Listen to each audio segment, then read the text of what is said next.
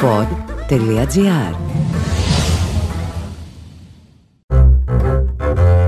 Το Αθηνόραμα διαβάζει τα podcast. Να ένα βιβλίο. Ένα podcast με τις σκέψεις του συγγραφέα Κώστα Κατσουλάρη για βιβλία που διάβασε. Φίλες και φίλοι, γεια σας. Μπορεί το μυθιστόρημα να παραμένει το πιο δημοφιλές ανάγνωσμα, αλλά μια νέα κατηγορία βιβλίων έχει αναδειχθεί τα τελευταία χρόνια. Μια κατηγορία βιβλίων που αποκτά όλο και περισσότερους πιστούς αναγνώστες. Είναι τα βιβλία εκείνα που έχουν στο κέντρο τους ένα σημαντικό θέμα, ένα μεγάλο ζήτημα της εποχής μας, ένα κομβικό ιστορικό γεγονός ή μια περίοδο. Μα που το χειρίζονται με τρόπο που συνδυάζει την επιστημονική στιβαρότητα με μια διάθεση εκλαΐκευσης. Με την πρόθεση δηλαδή να διαβαστεί ευχάριστα και απρόσκοπτα και από τους μη ειδικούς. Χωρίς όμως, το επαναλαμβάνω, να θυσιάζεται η εγκυρότητα. Έτσι, και ενώ το 2022 πλησιάζει προς το τέλος του, κάναμε μια αυστηρή επιλογή 12 βιβλίων, από αυτά που κανείς διαβάζει και μετά θέλει να τα κρατήσει στη βιβλιοθήκη του. Βιβλία διαβαστερά δηλαδή, που αξίζουν το βάρος τους και το χρόνο σας. Φύγαμε!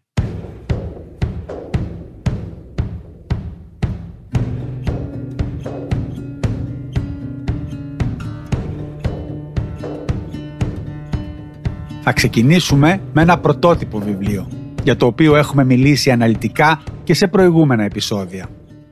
Ο λόγος για το Μετρόπολης του Ben Wilson, το βιβλίο που μας μιλάει διεξοδικά και με συναρπαστικές λεπτομέρειες για τη μεγαλύτερη ανακάλυψη του ανθρώπου, της πόλης.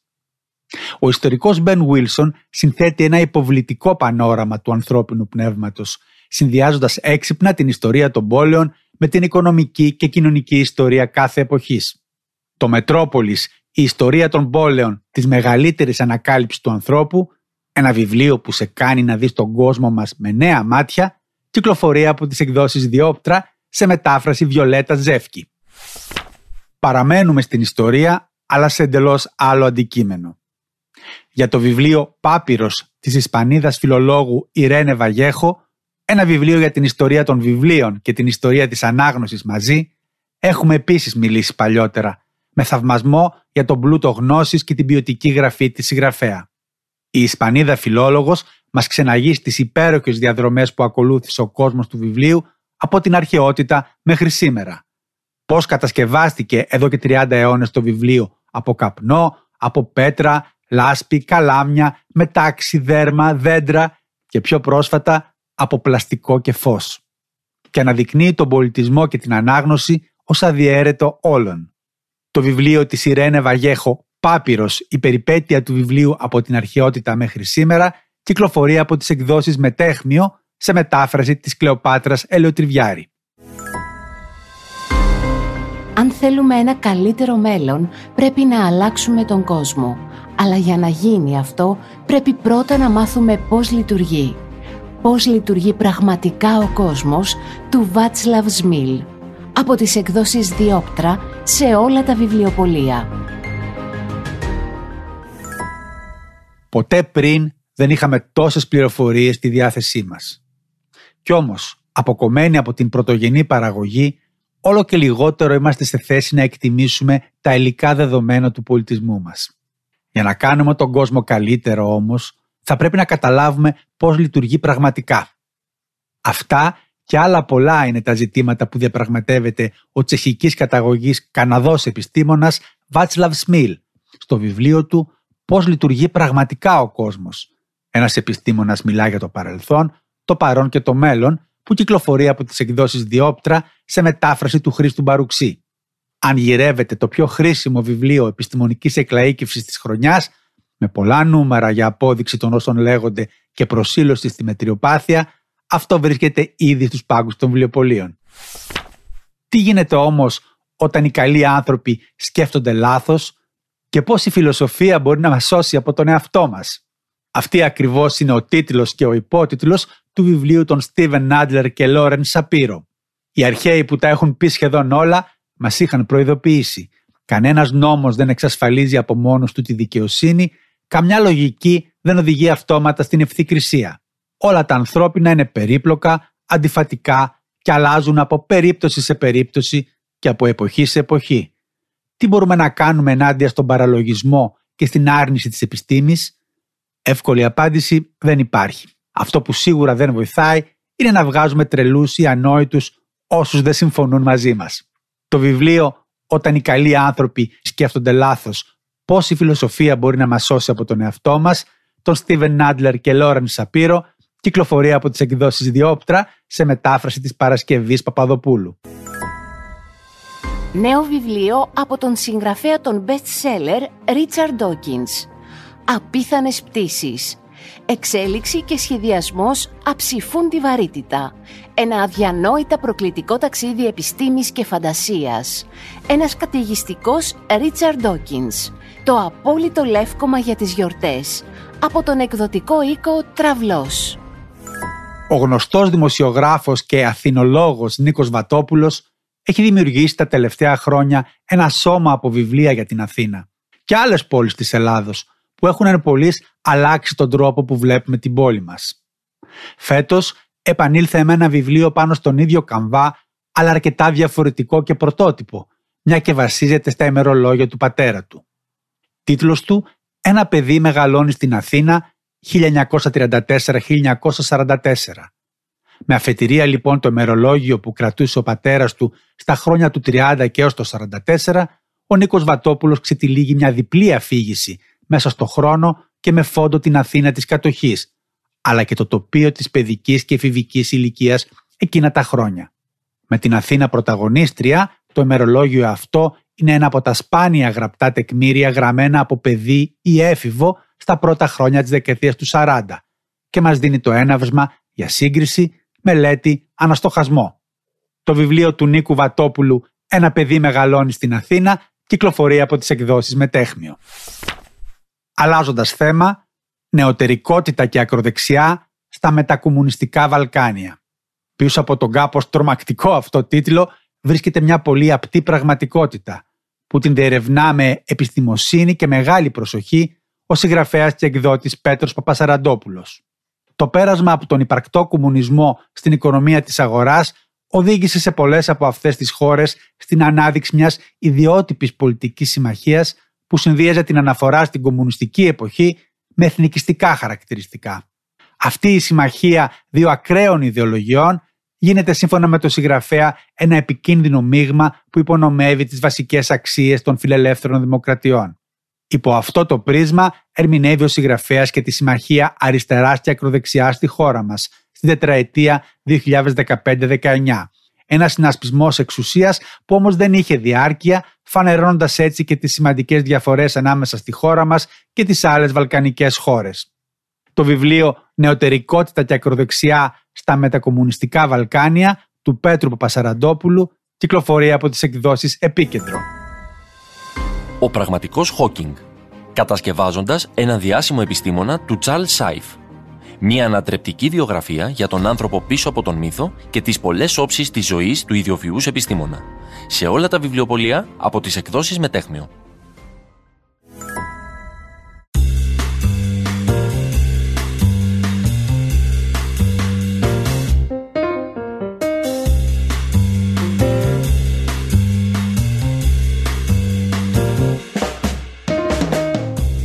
Ο μεταφραστής και συγγραφέας Δημήτρης Τριανταφυλλίδης έχει αναδειχθεί τη χρονιά που πέρασε σε σημαντικό μελετητή της ρωσικής ιστορίας και ιδεολογίας. Με το βιβλίο του «Ρωσία, ο μεγάλος εχθρός της δύσης που κυκλοφορεί από τις εκδόσεις Επίκεντρο, διατρέχει τους μεγάλους κύκλους της ρωσικής ιστορίας. Από τη Ρούς του Κιέβου στην ηγεμονία της Μόσχας και από εκεί στη ρωσική αυτοκρατορία έως τις μέρες μας και τον Πούτιν. Ποιο είναι το γεωπολιτικό δόγμα της σύγχρονης Ρωσίας, ποιες υπαρκτές και ανύπαρκτες στρατιωτικές απειλές αντιμετωπίζει, ποιους και τι εκπροσωπεί το δόγμα Γκερασίμοφ, τι εκφράζει ο ρωσικός εξαιρετισμός, είναι μερικά από τα ερωτήματα στα οποία απαντά ο συγγραφέας στο βιβλίο του. Παραμένοντας στη Ρωσία, μια σύντομη ιστορία της μεγάλης χώρας με τόσο μυστήριο για το βυτικό μάτι, δοσμένη με γλαφυρό αλλά και δίκαιο τρόπο, είναι το βιβλίο «Μικρή ιστορία της Ρωσίας» του Μάρκ Γκαλεότη. Ο σημαντικός ιστορικός και βαθύτατος μελετητής της ρωσικής πραγματικότητας ξεκινά και αυτός από την ίδρυση της χώρας περίπου στα μέσα του 9ου αιώνα. Δεύτερος σταθμός του είναι στις αρχές του 13ου αιώνα και στις μάχες με τους Μογγόλους και φτάνει μέχρι τον Ιβάν τον Τρίτο όπου κτίζεται η πρώτη ρωσική απολυταρχία. Ορθοδοξία, απολυταρχία, εθνική αλαζονία είναι μερικά από τα επόμενα βήματα που οδήγησαν στη Ρωσική Επανάσταση στα 70 χρόνια κομμουνισμού και στην πτώση του. Ο Πούτιν είναι ένας ακόμη τσάρος ή ένας ακόμη γενικός γραμματέας που ταιριάζει στα πρότυπα της ρωσικής ιστορίας. Δεν είναι όμως ακριβώς ιστορική νομοτέλεια. Το βιβλίο του Μάρκ Γκαλεότη «Μικρή ιστορία της Ρωσίας από τον παγανισμό στον Πούτιν» κυκλοφορεί από τις εκδόσεις Πατάκη σε μετάφραση Σώτης Τριανταφύλου. Το ποδόσφαιρο δεν είναι απλά 22 παίκτες που κυνηγάνε μία μπάλα. Η διάσημη σελίδα El Sombrero μας μαθαίνει μέσα από 45 ιστορίες, γνωστές και άγνωστες, πως ένα παιχνίδι αγγίζει τις ζωές εκατομμυρίων ανθρώπων. Ο γύρος του κόσμου με ένα σομπρέρο. Σε όλα τα βιβλιοπολία από τις εκδόσεις Διόπτρα.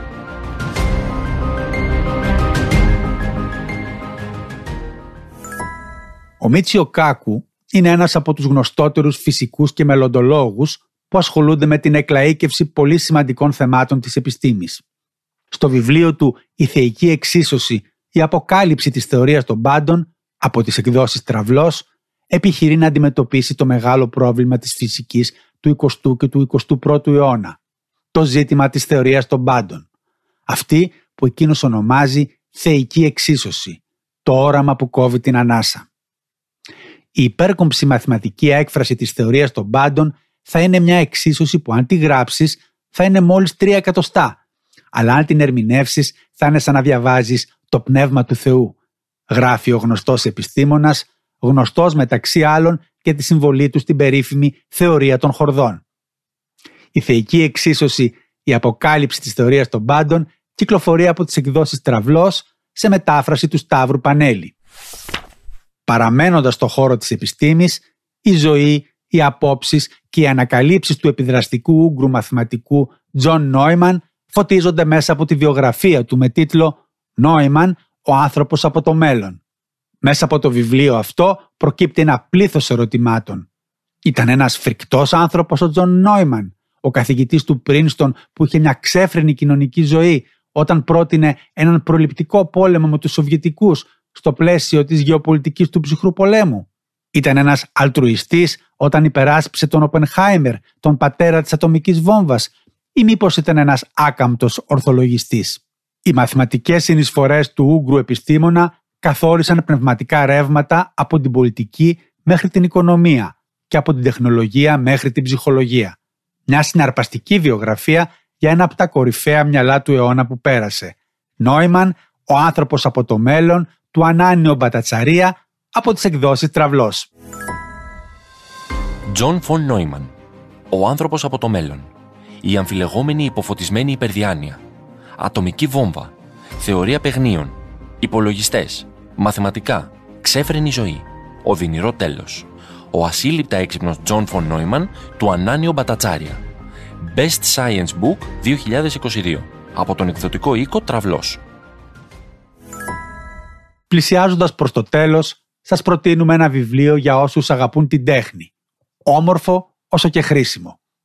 Είναι το βιβλίο του καθηγητή του Αριστοτελείου Πανεπιστημίου Άλκη Χαραλαμπίδη με τίτλο «Η τέχνη του 19ου αιώνα. Αρχιτεκτονική, γλυπτική, ζωγραφική» που κυκλοφορεί από τις εκδόσεις University Studio Press. Ο 19ος αιώνας υπήρξε μια ανεπανάληπτα καινοτόμα περίοδος με το δικό της απαραγνώριστο στίγμα στην κοινωνική και πολιτική ιστορία και αποτέλεσε σημείο εκκίνησης για τους μετασχηματισμούς της σύγχρονης εποχής. Οι ζυμώσεις και οι μεταβολές αυτές, μαζί με τις τεχνικές κατακτήσεις, έφεραν τους καλλιτέχνες αντιμέτωπους με νέους όρους δημιουργίας και διάθεσης των έργων τους. Το βιβλίο «Η τέχνη του 19ου αιώνα» εξετάζει την καλλιτεχνική παραγωγή την υποδοχή της και την επιδραστικότητα του πνεύματος μιας πολυσυλλεκτικής και ιδιαιτέρως γόνιμης περίοδου του ευρωπαϊκού πολιτισμού, που εμέσως έχει σχέση όχι μόνο με τη ζωγραφική, αλλά με όλες τις τέχνες. Όπως σημείωνε και ο ίδιος ο συγγραφέας σε συνέντευξή του, η σπουδαία ζωγραφική μας παρασύρει στη σφαίρα της ποίησης και της μουσικής. Η τέχνη του 19ου αιώνα, αρχιτεκτονική, γλυπτική, ζωγραφική του καθηγητή Άλκη Χαρλαμπίδη, κυκλοφορεί από τις εκδόσεις University Studio Press. Ο ελληνικός εμφύλιος του Ραϊμόνδου Αλβανού. Ένα βιβλίο ταξίδι σε ένα δύσκολο παρελθόν για το οποίο υπάρχουν συγκρουόμενες μνήμες που αντιστοιχούν σε συγκρουόμενες ταυτότητες. Μια πρόσκληση ενδοσκόπησης και κριτικής ανάλυσης των βεβαιοτήτων που έχουμε τόσο για τον εαυτό μας όσο και για τους άλλους. Από τις εκδόσεις Επίκεντρο. Και ολοκληρώνουμε με μια πολύ ξεχωριστή έκδοση ένα βιβλίο πρωτότυπο όσο και σημαντικό. Η Αυτοκρατορία του Βαμβακιού. Μια παγκόσμια ιστορία. Ο Γερμανός καθηγητής Αμερικανικής Ιστορίας Σβέν Μπέκερτ μας χαρίζει μια από τις πιο συναρπαστικές ιστορίες της ανόδου και της ανάπτυξης του καπιταλισμού και του καπιταλιστικού πνεύματος. Η καλλιέργεια και η εμπορία ενός πανάρχιου φυτού όπως το βαμβάκι διαπλέκεται με την απεικιοκρατία, τη δουλεία, αυτό που ο συγγραφέας ονομάζει πολεμικό καπιταλισμό, αλλά και με την έκρηξη των νέων τεχνολογιών, η οποία στηρίχθηκε στην υποστήριξη του κράτους. Με την ιστορία του βαμβακιού, ο συγγραφέας αφηγείται την ιστορία όλων των κοινωνιών εκμετάλλευσης. Η αυτοκρατορία του βαμβακιού, μια παγκόσμια ιστορία, κυκλοφορεί από τις πανεπιστημιακές εκδόσεις Κρήτης σε μετάφραση της Πελαγίας Μαρκέτου. Αυτό ήταν 12 καλά βιβλία για μια καλύτερη χρονιά. Είμαι ο Κώστας Κατσουλάρης. Χρόνια πολλά και καλές γιορτές.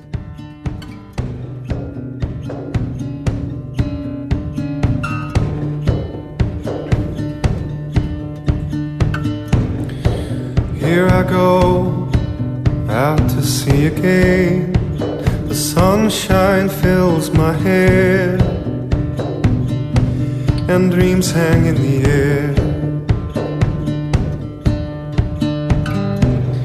Gulls in the sky and in my blue eyes, you know it feels unfair. There's magic everywhere.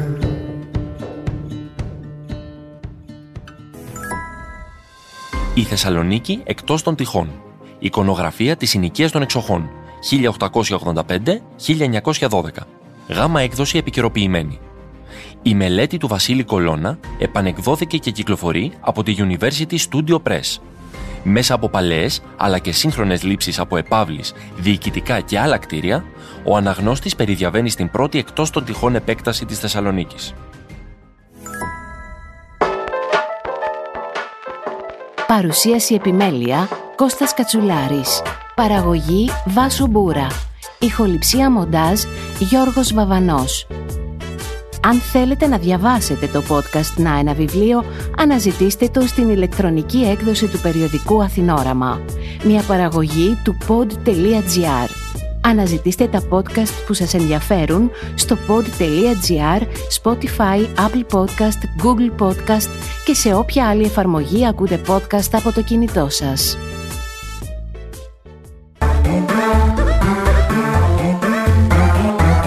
Pod.gr. Το καλό να ακούγεται.